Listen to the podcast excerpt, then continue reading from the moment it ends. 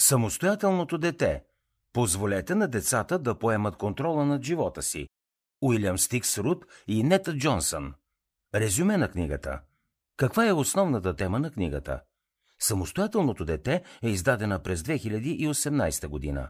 Авторите твърдят, че хеликоптерното родителство и прекалено структурираните училищни графици са част от проблема с повишената тревожност и намалената мотивация сред младите хора.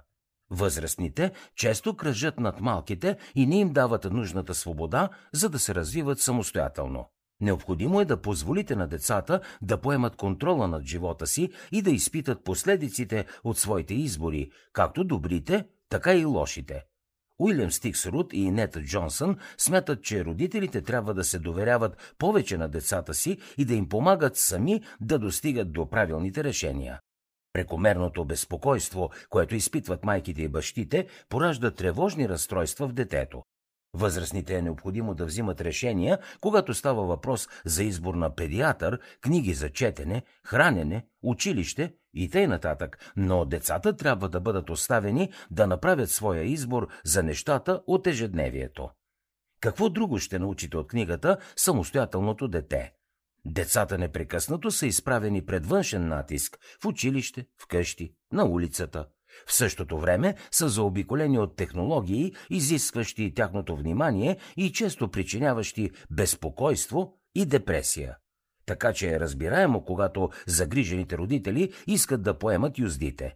Според авторите обаче това е грешен подход. Упражняването на контрол кара детето да бъде още по-стресирано. Книгата показва альтернативни начини да помогнете на децата да управляват живота си. Уилям Стикс Рут и Нета Джонсън смятат, че е необходимо малките да имат контрол над действията си и да им се позволява да взимат самостоятелни решения. Децата са напълно способни да правят своите избори и родителите трябва да разберат това.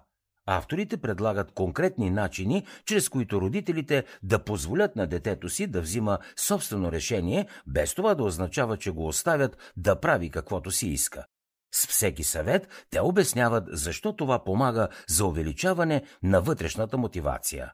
Децата страдат от стрес и безпокойство, когато чувстват, че нещата са извън техния контрол.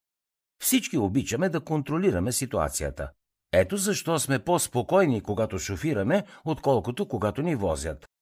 Искаме да изучим внимателно менюто, преди да поръчаме вечерята в ресторанта.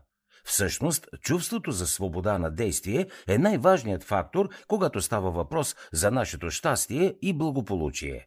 Когато чувстваме, че нещата излизат извън нашия контрол, ние се стресираме.